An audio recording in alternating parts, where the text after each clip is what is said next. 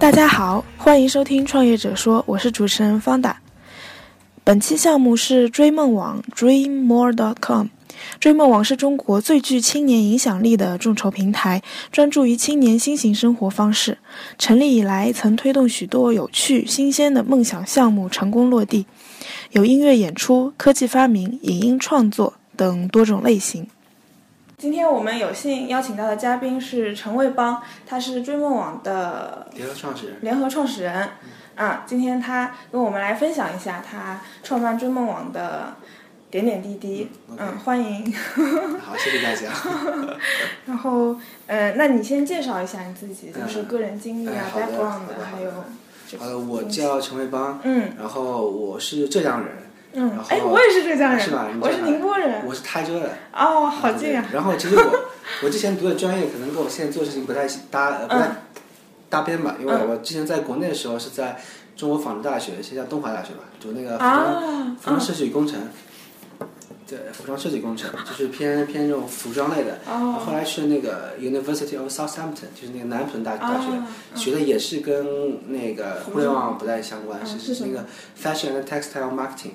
就是跟、啊、这个跟你专业倒相关，对，跟我之前专业相关。然后我为什么会现在做众筹啊，就或者说做互互联网这块，其实一直对这个非常感兴趣。嗯，其实从零九年，因为对这块挺关注的。嗯，从零九年 Kickstarter 上线，就觉得这种形式可能会觉得是一种新的一种改变世界的一种模式吧。嗯，然后后来在国外这一年当中，也一直在虽然学的是跟 fashion 相关的，嗯、其实写论文也好什么都是跟众筹相关的一些东西，所以慢慢的、慢慢就，嗯，对这个比较感兴趣吧。然后后来跟也主要是跟梦洁比较有缘分，嗯，然后才会才会去做追梦网这样的东西。因为梦洁在一一年的时候吧，一零年还是一年的时候，他写了一封那个筹款信，因为他想要自己去 gap year，嗯，然后去环游世界，他觉得很迷茫。嗯，啊，我当时看到这个东西就。是吧？嗯，他到我们学校来做过演讲，啊、就是我是上海财经大学，啊、他我我在读大学的时候，他来做过演讲，他好像是是去过，对，对，那个时候就是觉得挺感动的，就是、嗯、因为我也想做这事情，一直没有勇气去做，嗯、然后反而会发现有有个人这样去做，嗯、然后他就筹款嘛，嗯、虽然说我没有给他钱，是吧？但是也通过这样一个契机也认识到他。嗯然后等到他二零一二年回国的时候，然后他真的就去环游世界。对对对，他是从，因为从中国出发吧，然后从尼泊尔，然后阿联酋，反正从中东那那边走，又走到阿富汗，反正从阿富汗再到土耳其。那他这部分筹来的钱，他酬劳是怎么还的呢？以什么方式？没有还，是无偿的。啊，无偿的。对，只是说，哎，你给我钱，我可能会把我这一路的经历分享给你，通过网上这种方式把我这一些感想或经历告告诉你，就是可能是因为出钱人可能很多是跟我像我一样，可能心里有这种想法，但没有办法去实现。嗯，正好是通过他，就帮助其他人实现自己。对对对对，正好通过他这种方式，把自己心里的一些寄托实实现出来，或者说表达出来吧，这种方式。对，后来他去一直去到阿富汗，本来想从阿阿富汗去那个，他竟然活着回来。对对，他这样是在给一个美军的一个。公司好像做什么美军物资的运输啊之类的，做 C E O 助理。嗯嗯、然后他本来是从阿富汗想要去土耳其，然后再到欧洲，然后再这样绕一圈回来的。嗯、然后后来在阿富汗还经历一次自自杀性爆炸袭击，当然他、嗯、他, 他没死。嗯、然后他他觉得，呃，要要回国做点事情嘛。嗯。然后也正好是把他这种经历可以复制一下，嗯、可以让更多人去实现梦想。嗯。像他这种观点，我也是特别赞同的，嗯、因为。其实，在西方的话，其实像类似的这种东西还挺多的，无论是 gap year 也好，还是说这种义务的捐款，然后让别人去实现梦想。其实，因为他们那边的话，可能信仰会更加牢固一些，他们对于这种呃人的帮助，就是他们文化里面根基里面，比如说是 Christian 的那些人，他们就会免费送食物啊，送衣服给别人。在中国的话可能会稍微差一些，但我觉得可能也会慢慢会去改改变嘛，因为你的经济能力会越来越好，精神上的一些东西需要。呃，补给吧。嗯。然后后来他回到中国之后，然后我们就开始做这个事情了。嗯。然后就创立追追梦吧。嗯。那个时候追梦没有几个人，一共也就两三个人吧。嗯。对，然后。你是其中一个。对对，那个那个时候我还没有加入进来，因为只是嗯，有时候会给大家一些建议啊之类的。因为那个时候我正好在英国读书嘛。嗯。但我知道他开始做这个事情，一直很非常关注这个东西。嗯。然后呃，一直做做做，应该是在二零一二。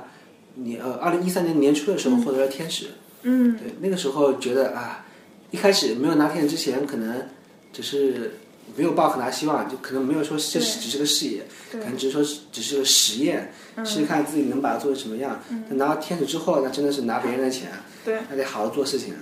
觉得从那个时候，从拿到天使开始，可能是创业的真正的开始，嗯、就真的要去把这个事情要一直延续下去，做做下去吧。对。然后其实挺难的，因为那个时候什么资源都没有。嗯、那个时候天使拿了多少？百万人民币。啊、嗯。对。那也不少。对对，也还可以。如果我再省点花吧。本本身就两三个人的话，嗯、百万还不错。那个时候其实呃，我其实真正加入进来是在二零一三年年年中吧，差不多。嗯。我是带钱进来的，我自己带了一百万进来。哇塞！因为我爸妈也是做做生意的嘛。嗯。对，其实因为我之前的话也。所以你相当于是投资人。入也入也不算投投资，像那个合伙人入股吧。嗯。嗯那个那个时候其实资金挺、嗯、挺缺的。真的挺缺的，也挺困难的。嗯。然后我回来之后，反正马上就带钱进来，因为一直也跟这个团队保持联系嘛。嗯。也经常会给一些建议之类的。然后我这边的话，因为我爸妈其实是做生意的。嗯。对，也还有点积蓄。然后他们在我读大学的时候就已经给我钱自己去做做做些生意了。嗯。那你大学的时候干了些什么呢？对对，就买买买股票啊，做做投资啊，有有些可能比较灰色的收入啊，有一不一定啊，就是有些可能什么。小额贷款啊，什么也都玩过，嗯、因为朋友比较多。嗯、贷给别人。对对对，朋友比较多，当然并不是我主开的，也也是别人在做，然后我也是入股，然后一起去做的这种事情，嗯嗯、也赚了些钱。因为那个那个时候做这种挺赚钱的，嗯、那个时候房地产刚刚开始起来嘛，嗯、是吧？现在不批不批。现在不行，现在不行，我早就已经脱手了，是吧？因为从房地产开始落以后，小额贷款就完全不太行了，因为你资金链很有可能断掉。嗯、对，然后没有做，然后我这一百万也是我自己通过大学。积攒下来，对自己赚赚就本金加赚的。你你本金多少？你赚多少？金五十万，赚五十万。哇塞，一个大学赚五十万，其实花了三年时间吧，差不多三，我应该不止五十万，因为呃，在出国的这一年半里头，所有的经费也是我自己出的，大概是七十万，七十万左左右吧。所以主要是通过这种小额贷款，还有股票。对，股股票、小额贷款、债券，就债券、股票，还有期货。都在做，都在买。嗯，对，然后那个那个时候环境比较好，你也知道，我读大学的时候，正好是到六千年高峰的那个时候，所以投股票特别赚钱那个时候。现在就不行了，现在现在。现在这几天不是牛市吗？现在如果听众有有做股票，还是算了。你知道散户散户是怎么被套牢的吗？就在这个时候被套牢的。嗯，对，反正呃之后的话，反正我也是带钱进来嘛，因为我也比较看好这个团队这个事业，因为。呃，首先我觉得第一点，他这个做这个事情是可以改变中国年年轻人一些生活方式的，改变一些思想的。我觉得这是非常关键的东西。When you have a dream, you can realize it. 对对对对，因为因为我觉得创业成功的话，基本上就有这么几种方式吧。嗯。首先一种是你直击人心内部欲欲一些欲望，比如说性欲，嗯，比如说贪欲，嗯，就是贪吃撑，对贪，然后吃撑，对，还有赌。这种是对赌博嘛，嗯、其实也是贪嘛，对对对，也是贪，就是你直击人性深处这种东西是特别好赚钱的，嗯、比如说陌陌啊，对吧？对各种彩票网啊，这就不用多去提了。嗯、包其实包括淘宝也是一样，因为你能买到便宜的东东西，你少出钱了嘛， 对, 对吧？占便宜。另外一种的话，就是可能能够改变一些人的生活方式，嗯、或者说一些思想的东西，我觉得也是在未来的发展过程中会非常非常的迅速的。嗯，我觉得我们现在做的事情更多的是后者。所以，我更多的是就是让大家更正能量，对对对，而不是对对对去攻击，对，就是借人的贪吃人去赚钱。因为我觉得现在到这个时间点了。首首先第一点，因为现在因为我们在针对的人群是九零后嘛，嗯、因为我觉得九零后是完全不同于七零后、八零后的人，当然并不是说性格啊之类的，嗯、因为。呃，改革开放三代人所有的财富积累到这一代了，这这代人他的对于金钱的观念，跟他对于工作的观念，是对于世界观是完全发生翻天覆地变化，因为他是生长在一个互联网，而且九零后是就中国特有的嘛，对对对，其实国外人来说没有什么大的区别，其实一样的。他们因为他们的是中国的环境，他们的发展已经没有像中国那么快，就变化会那么快。对对对。像九零后这代人，他出生就已经有互联网了，嗯，他得得到信息的那来源会非常多，嗯，然后父母给的钱也也会比较多，可能会更加愿意按照自己的生活方式。独生的，对对，独生子女也也是一个原因，对对对嗯、所以我们觉得，呃，也到了这样一个环境，说做出一些消费的呃方式的一些变化，或者说一些、嗯、呃思想的变化的时候了。嗯、而而正正是在这种环境下，所以我觉得追梦或者众筹这种模式是可以得到很好的发展的，就对于这个年轻人群体来说。嗯嗯，而现在、嗯、现在好像众筹网站。就雨后春笋啊，对，有很多很多。对，哎，你这个怎么看？说这个的话，我我倒觉得这不是问题了。嗯，因为肯定因为一个东西火了之后，肯定会有很多竞争对手出来或怎么样。对啊。但关键是在于说，你针对的人群，你对你这样一个用户的一些理解，是做好任何产品最关键的部部分。因为我们是很理解我们的用户的，嗯、就是所谓的九零后呀，或者年轻人也好、嗯，因为我们团队平均年龄也就九二九三这样子。像像我算平均年龄是九二九三，像我年纪算比较大的，因为我是、啊、我也是老人了、啊。我是八七年，是我是我们公司里年纪第二大的，啊、第一大是我们的 V P， 是七八年的，我们叫大叔之类的。啊、对，我们做产品的。哎，但是九二九三的话，那还是学生啊。对，有，比如说我们这边开发的呃、嗯、开发人员很多都是大二大三，但不是兼职，但不是实习，他可以不去学校上课，可以挂科，但他。当然我不是很提倡这个、啊、因为他也会在这里去好好工作，因为他在这里能学到东西会比在学校里学到多得多，这也是我所提到的、啊、他们这代人就他们把这个公司来这边工作当成学习的过程，对，他们知道自己想要什么、嗯、就 有, 有几个的确要回去 补, 补考之类的，然后我只跟他说你少挂几科对，但他们很厉害、嗯呃、我们有几个开发就是比如说有 iOS 开开发的，他大一的时候就已经年入呃不，月入大概三万块钱左右，哦、帮别人做外包，是非常非常牛逼的一个孩子。嗯、但他平时从来不去上课的，真的。后来后来我把他挖过来，说跟我们一起好好干吧。不用拿了，不需要我们。对对对，反正呃，我觉得这代人都挺奇怪。还有一个是我们做的一个项目经理，嗯、他以前是在那个佐治亚理理工大学读本科生，嗯、后来我们发了一个招聘，嗯、然后他直接就从美国。你们这个招聘是就是放在什么？我们是通过自己转的，不是我们没有通过。就是一开始没有通过各个平台去发送之类的，因为我们就通过朋友朋友圈去转。他是从他一个朋友那里得到这样一个消息，他觉得是从美国赶过来了，然后在我们这里工作了两个月时间。他说，然后有有一天他跟我们吃饭，他跟我说，我想要休学，他说我要在你这先待做一两年，我再回美国去。他觉得这两个月给他获得太多，很激动人心。对对是的是的，因为他觉得，嗯。因为他在美国嘛，他更加会接触到这些、嗯、这些东西，他觉得这是一件非常有意义的事情，嗯，做做一件对社会非常有意义，对整个青年人非常有意义的事情，所以他愿意说投入进来。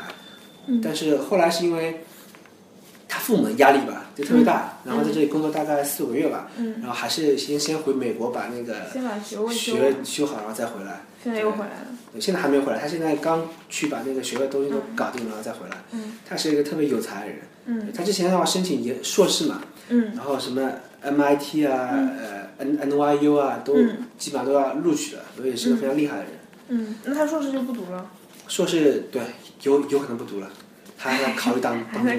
主要是我们现在可能也并不需要他了，说句实话，就团队慢慢扩张起来了，嗯、就是他也就是我们还是尊重他自己的选选择吧。嗯，但至少说。他能跟我提这个事情，实际上我们挺感动的，因为我们觉得也是对我们工作一种认认可吧。对，嗯。嗯你有做过什么特别印象深刻的项目吗？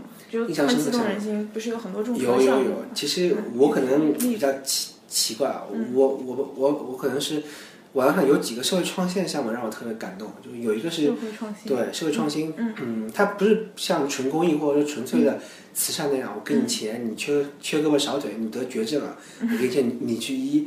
嗯，呃，社会创新的话更多是说，我怎么样去用我个人的力量，发动身边的人、嗯、去改变一些东西。嗯，像那个呃，我们上面有好多社会创新项目，有一个让我特别感动的是一个、嗯、叫阿蔡的青年嘛，嗯，是吧？他是他是一个广东的青年，他以前是一个腾讯员工，嗯，他是非常热衷于社会创新，有一颗非常善良的公益之之心，嗯，然后他想要在广东开一个呃。就一起办公的空间，因为现在很多年轻人想要去创业，想要去怎么样，嗯、然后其实房租是一个非常非常大的一个负担。对，他想要开一个呃共同办公的空间，空间然后让有梦想想要去做，很像车库咖啡，呃、有点像车咖啡，但它会比车咖啡更加少一些商业化的东西。啊、嗯，对，主要还是办公，嗯，就是办公。嗯、比如说我是一个设计师，嗯。他是一个插画师，他是一个漫画师，嗯，呃，我，但是我都是坚持在做这个事情，我特别想跳出来去做这个事情，嗯、但是我没有办公的地方，如果我做这个事情呢，我没有持续的一个经济来源，嗯，那 OK， 我们把所有人都聚到这个地方，嗯、大家在同一个区域里头去办公，大家可以相互去交流，嗯、对，然后大家去分享资源，嗯、做一些东西可以呃通过各自的渠道去卖或者怎么样，嗯、等到你的公司达到一定程度了，嗯，然后就搬出这样的空间，你可以独立门户了。这是一个纯公益性的，基本上都不会赚什么钱。嗯，他每个月基本上就对，就这些租户租户送给他的房租跟他的房租也差不多。对，其实甚至都不一定能抵押他的房租，他也需要其他的一些人的呃一些援助啊之类的。现在反正发展越来越好了，之前的话我反正记得他一个月一个工位才四百块钱。嗯，然后呃，然后他那个里头会非常非常的有爱，不能说很豪华吧，嗯，他会有大家一起的画画的画啊，嗯，大家一起做的饭啊，大家在一起吃一起讨论，很温馨，对，非常有意思，嗯，也也使很多人改变了一些思维，嗯，跳出原来的生活圈子去做自己想做的事情，我觉得这是挺让人振奋人心的东西，对对对，也许是一个很小改变，而且是一个温暖人的家庭。但是你说真正要办公，你你如果是一个与世隔绝的，你在家里也可以，你跳出来，你自己在家里。对对对对对，弄电脑也可以，是的，但是你一个人总是力量不够，对，你不能推进你一直往前走。所以他这个项目做做起来了，做起来，他一共筹了，因为他这个项目其实筹这个钱，一开始并不是为了办那个空间，他是想要去环游世界，也也是一个环游世界，他采访世界各地的社会创新者啊，去看看他们是怎么做，去看看。哎，我也有想法，我可以在知名网上筹，就是让我采访各种创业者。可以啊，可以啊，我就没我就没有问题，我肯定会给你投钱的。对，然后他那个是想看看世界各地的年年轻人在这个年纪在做什么，嗯，他们在做什么有意义的事情。嗯，后来他拍了一个纪录片，那个纪录片也非常棒，嗯，很非常感感人。嗯，有跑了世界好多国家，美国、哦、欧洲，甚至非洲、亚洲都、嗯、都走了一遍。嗯，对，然后反正最后，反正我可以可以看到，全世界各地的年轻人都很都有迷茫的时候。对，但是每个人都在寻找出路，但是我觉得都是最有希望的那、嗯、那一代人嘛。嗯，那这样觉得。所以你们这个追梦网其实就类似于也是像天天使一样，就是有很，嗯，我会这样想嘛，就是如果一个人有一个创，比如说他有一个创业的想法，那相当于我在追梦网里寻找各种天使，嗯，对，然后大家都是对的，是的，是天使，但是可能不会占到股份这块东西，这是相当于借债吗？也不算借借债，嗯，这东西嗯跟债权跟股权是没有关系，嗯，更多只是说。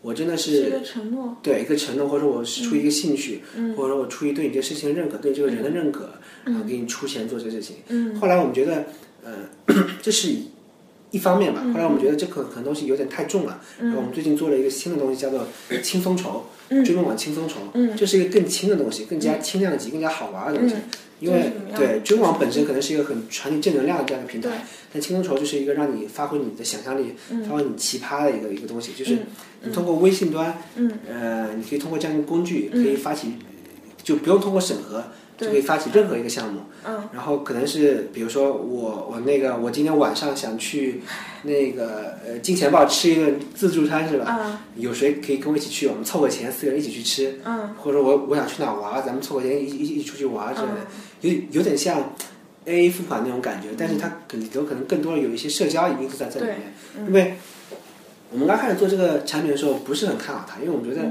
谁会无聊到玩玩这种东西，后来发现这个这个有点就感觉有点 low， 就一开始想到这 idea 感觉有点 low， 对对对，就像陌陌一样，对，但我像陌陌一样，但我们试了一下，效果真的特别棒，嗯，尤其是给给我们最振奋人心的一件就是。嗯，在这个产品上线第四天的时候，有人通过我们这个产品约炮成功了。嗯，我想哇，这太牛逼了！我这是一个新时代的社交产产品，因为很多美女也会发些项目，就比如说，哎，呃，我那个没有猫粮啦，谁可以给我买个猫粮啊之类的。嗯，其实就是一种卖萌或怎么样，但是通过这个东西，别人可以跟他勾搭上，然后也给他一些钱，嗯，呃，可能是一块钱、两块钱就可以跟他成成为一个朋友，因为我们是基于微信端的嘛。那那你们这个钱也是像追梦网一样，你们先保存，对对对，还是说直接打开？我们那个是七七七天时间，成功之后就把钱打完，啊，打就是如果失败的话，再把钱还给你这样子。嗯，对，所以我们觉得这个东西社交因素会越来越多，嗯，然后我们之后也是花了很多精力在做这个东西，嗯，然后效果非常好，嗯，反正。一两个现在是已经是一个半月吧，差不多。嗯。然后每天的访问量大概有两三万。哦，对，就是经常会有人去使用它。对。我们自己也是觉得挺欣慰的。然后之后也会有一些大动作是围绕着这个轻松筹去做的，嗯，因为它可能更轻，更加具有传播性。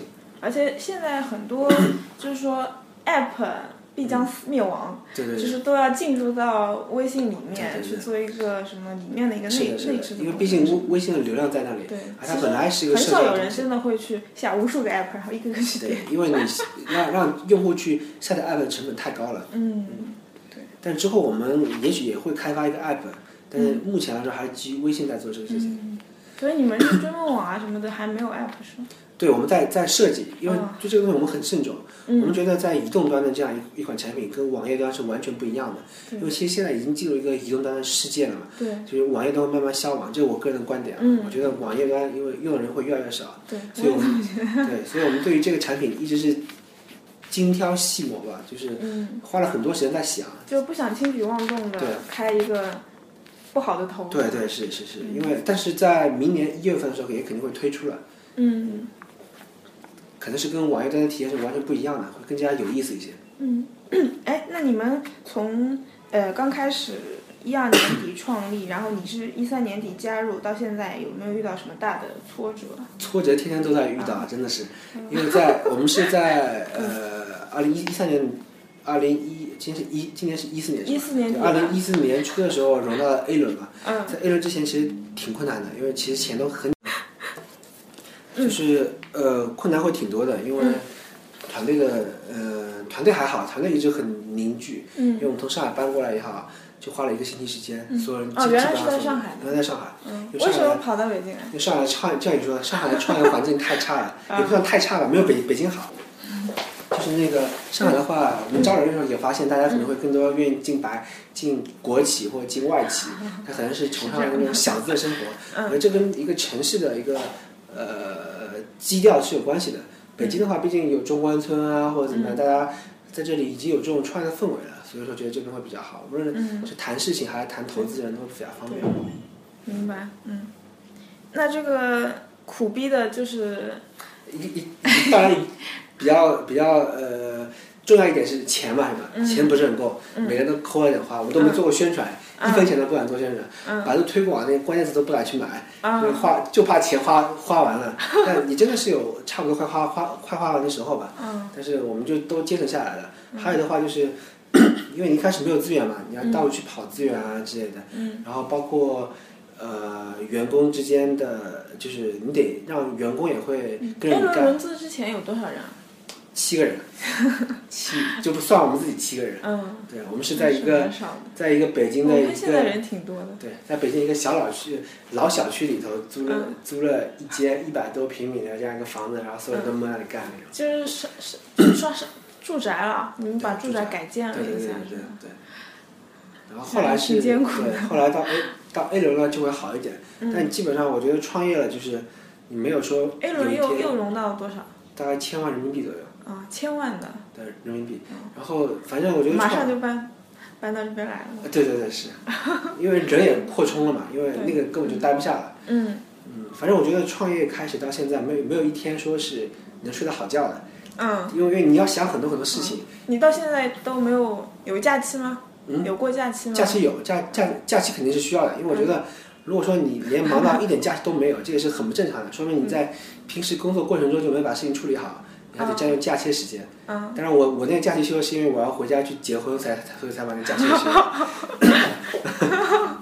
那你老婆很很支持你吧？对，是我老婆，因为我老婆跟我在一起，因为我们俩都是初恋，我们是大二的时候认识的，嗯、然后一起在国内读的大学，然后在国内读了一个、嗯、一个研究生，嗯、然后再去国外一起读了一个研究生。啊，国内读了一个研究生。对对，我是双双硕士，对。嗯，然后又去国外读了一个研究生。对对对。哎，当时为什么要这样子呢？哎，你不是我国内本科读的就是服装设计，国外读的设计，那你国内这个研究生是什么？国内是读的工偏工偏工程吧，就是也、哦、就是我那个读研究生读的是材料，嗯，就是可能是一些纺织材料或者新新概念材料的东西，哦哦、然后在国外读的是偏营销方面的东西，对。那这个歌对你以后这个就是参加追梦网有什么？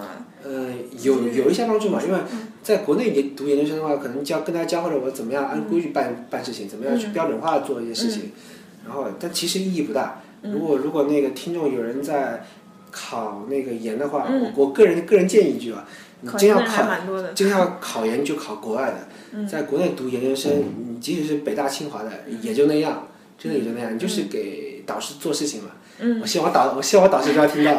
导师应该不会去听，就是免免就是年轻人听，就是免费的劳动力嘛，帮他做一些课题啊之类的。嗯、当你真的做课题的时候，发现其实导师做的课题跟社会上的一些工作其实距离感挺大的。嗯，不是这么想象中这么。要看导师，有些导师比较商业化，有的就哎对，很很学院派的，就没什么实用的。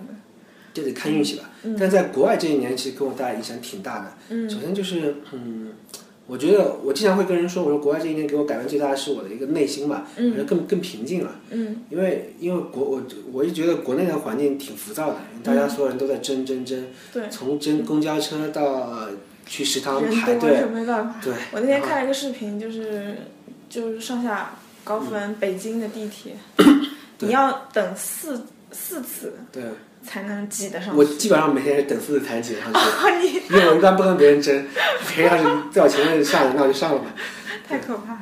但是在国外这一年，可能让我更加平静了，嗯、可能看一个事情会，呃，更加客观一些。嗯。不会说那么去追逐追逐一些东西或者怎么样，嗯、很浮躁看这种东西，嗯、这对我改改变挺大的。嗯、另外的话，可能，呃，慢慢的会有一些信仰吧，嗯、因为我在呃国外上学的时候。第一天，我们的导师就跟我们说，嗯、呃，你做课题也好，在以后在人生中创业也好，嗯、还是做工作也好，嗯、就是你你不要去评判任何东西，就 do not judge，、嗯、因为这世界上没有对或错，嗯、只是说任何人的观点只有强跟弱，嗯、所以你千万不要因为别人的一个观点跟你不同而去反驳他，或者甚至说去污，就是嗯鄙视他或者怎么样，就马上否定他。对对对，其实，在创业中也是一样的，嗯、你自己会有一些创业的观点，或者你的伙伴会有创业。创业的一些想法的观点，就不要在第一时间的时候去否定他或怎么样，嗯、好好去想想一想他的一些观念的产生，嗯、的一些背背后的原因，嗯、你你自己的一，然后你自己的一些想法，嗯、就不要去嗯评判一个人或一个观点的好或坏，嗯、对，这是对我影响比较大的一件事情。嗯、另外的话，当然在国外这一年，对于一些就是金融啊，对于众筹的研究对我帮助挺大的，因为回国之后，哎，国外的众筹发展怎么样？很快啊，非常非常棒，因为在美国，当比中国会快很多很多。嗯、像美国的话，像 Kickstarter 和 Indiegogo，嗯、Kickstarter 现在已经做了大概快有将近二十亿美元了吧？哦、它像 Indiegogo 的话，每个月的活跃用户大概是九百万左右。嗯，然后他们是在 Indiegogo 是在年初的时候融了一笔四千万美金的 B 轮。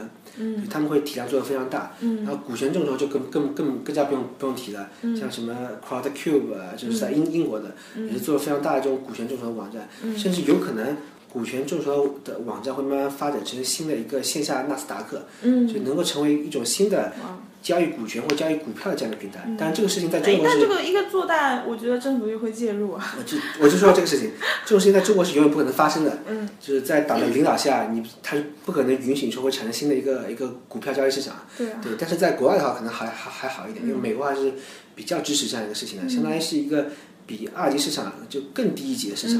嗯，嗯对。那如果是在中国，就是就是做你们这种众筹，嗯、你觉得未来会？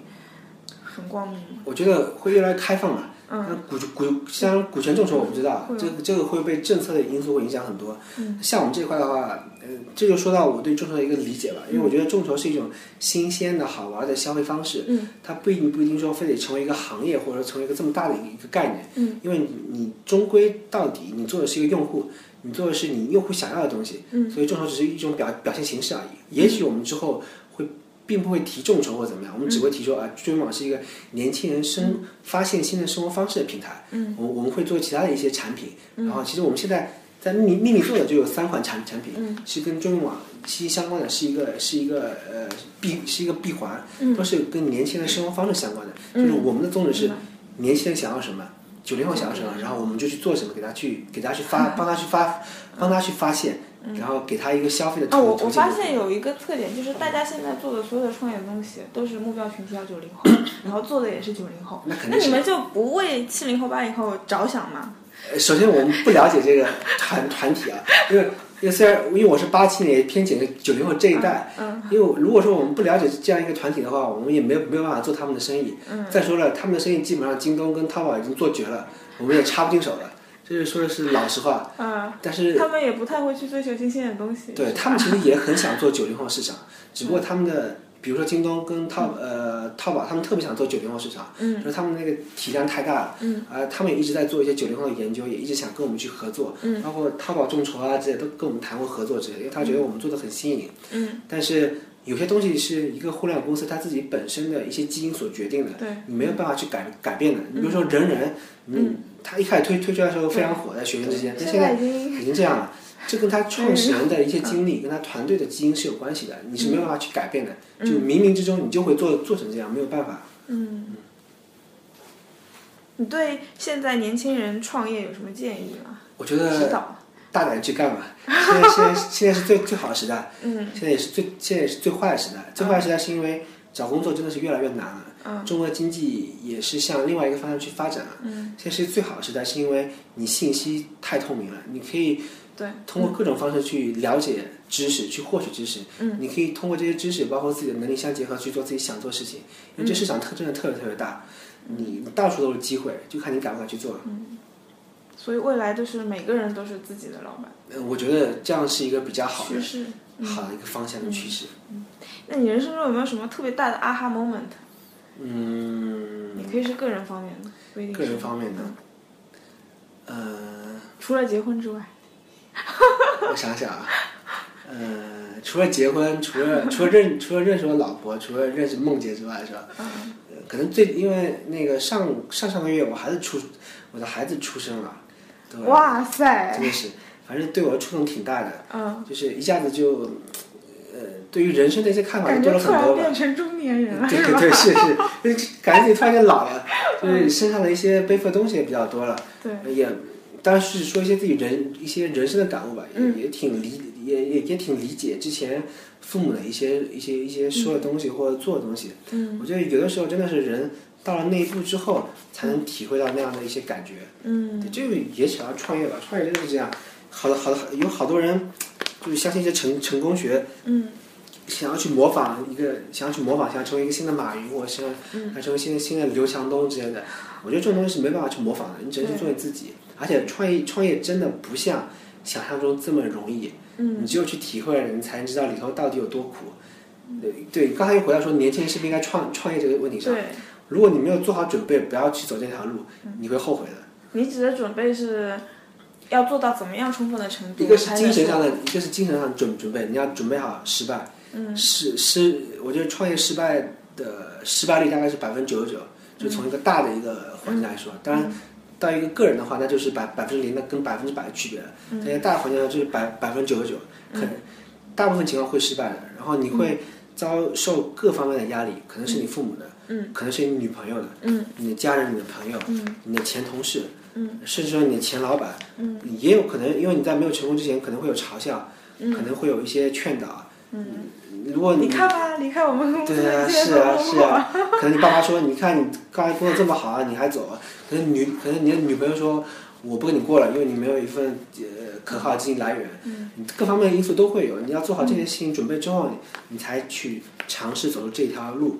就走出这一步吧，嗯，你真的创业之后，你会遇到大部分人会遇到各种资源的缺失，嗯，你要去谈各种各样的资源，嗯，去跟各种各样的人去打交道，嗯，你你跟各种各样你你见过你没见过的，嗯，你想象不到的人去打打交道，嗯，这个东西也是也是一个一件比较比较比较比较艰难的事情嘛，对吧？还有的话，当然就是经济压力了，嗯，因为你要可能大部分创业除了包括实业吧，嗯，前一段时间肯定会有一个成本，对，一个一个亏损的阶阶段，你要怎怎么样去把这个亏损的阶段，嗯，呃，去度度过去，嗯，我觉得这也是挺关键的。嗯，那创业就是有又有快乐又有痛苦嘛，嗯，你觉得占比大概是怎么样？占占比是吧？嗯，我觉得应该说，呃，如果你享受这个过程，百分之百是痛苦的。嗯。嗯如呃不，百分之百是快快乐的，如果是就是，对，你想到这个过程百百分之百是快乐的，即使压力那也是快乐的，因为你换个角度去想嘛，嗯，别人经历不到这些东东西，嗯，你每个人活在世上也就八十年吧，是吧？平均也就八十年左右。嗯，如果说你你到八，你到你八十岁的时候，你回过头看你这一辈子，嗯，你发现哎，我没有任何可以让值得我骄傲、值得跟我的。嗯的子孙去谈论的一些话题，嗯，甚至说，哎呀，我好后悔之前做做什么什么事情。我觉得这一、嗯、这一辈子是很失败的。嗯，呃，我觉得最成功的人就是你到当你特别老的时候，你你死之前，你回顾这一生，嗯，你觉得我没后悔过。嗯，我觉得这是最牛逼的人生。嗯嗯，你没有后悔过吧？没有后悔过，到至今，呃，没有后悔过，真没后后悔过。嗯嗯，你有没有觉得，呃，有不适合创业的人群？有啊，就是哪些特质的人或者怎么样性格的人他不适合创业？就特别喜欢公务公务员性质的人都不适合创业，就是你就是我觉得这这是人的选择不同吧。有有的人就喜欢朝九晚五，嗯，就是喜欢那个，嗯，喜欢孩子什么热炕头之类是吧？嗯、就是每天呃准点下班回家吃个饭、嗯、看新闻，嗯，然后睡觉，第二天准点上班，嗯，这样的日子肯定是不可能是创业者过日子，嗯，创业者过日子就是没日没夜，嗯，你都不知道第二下一秒会发生什么样的事情。你的老婆都不会有意见吗？不会有意见，她挺支持我的，嗯，对。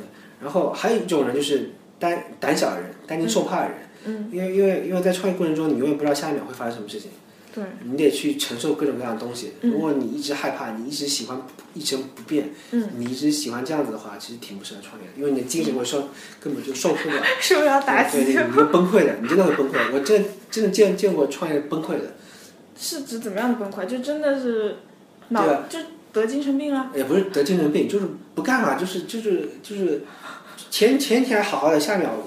我我就是放彻底放弃，什么都什么都都不想干了，因为可能有有可能有些投资人可能之前跟你谈好的，嗯，也会有反悔的，是吧？嗯，有些员工跟你跟你的一些承诺也会反悔的，所以说你的合作伙伴也会反悔的，就各种反悔，各种变数，各种变化，啊，你就觉得不能相信任何人。对对对，这这种打击也挺挺大的。嗯，那你们不是现在现在联合创始人算是有几个？就我跟梦姐两两个人啊，两个创始就两啊。那你们两个分工啊是怎么样？对，梦现在嗯也没有一个特别明确的分工，反正现在还小嘛，大家大家都会一起干，但是有有一些偏向吧。梦梦姐的话可能更加偏向一些外面的一些跑的一些东一些东西，嗯，因为她自己包括她环游世界的经历啊，嗯，什么也是也是挺适合做一些。门面的东西是吧？对，我可能更加偏一些内部的管理，包括一些财务啊，嗯，然后一些人员管理啊，然后还有一些项目的管理啊之类的。当然我也会跑，因为你一般来说一个人是跑不过来的，太多活动了，嗯，主要就是这样。嗯，那你们两个就是几乎就比你跟老婆待的时间还多，天天黏在一起。对对对。你们是如何处理好这个关系的呢？我跟他啊，跟我跟我们呃，你说跟我老婆还是跟梦洁？跟梦洁是吧？嗯、我们俩性格特别互补。嗯，这这是一个，因为包括我们投资人都都说你、嗯、你们俩是我见过最好的搭档，真的。嗯，因为他是一个比较比较着急，然后会比较有激情的这样一个人。嗯嗯。我可能更加稳重一点，可能看事情的话，和从各方面会看看多一些。嗯。而且我们俩性格特别互补，也不会没有什么矛盾啊之类的，就反正挺合适的。嗯。无论是生活中还是工工作中，挺容易的。对对对。因为觉得就是很多人就是想创业，但是苦于找不到对联合创始人，正好都嵌在一起，然后包包括一些股权啊，包括一些经济方面的东西，有没有什么风险？嗯。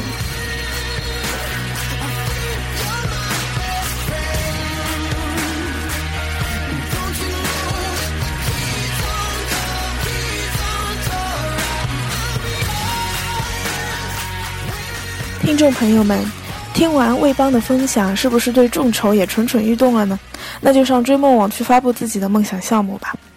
创业者说，给你不一般的干货，欢迎在荔枝 F M 和播客 Podcasts 上订阅我们，或者关注我们的微信公众号创业者说，搜索创业者说或者 Go for it Entrepreneur。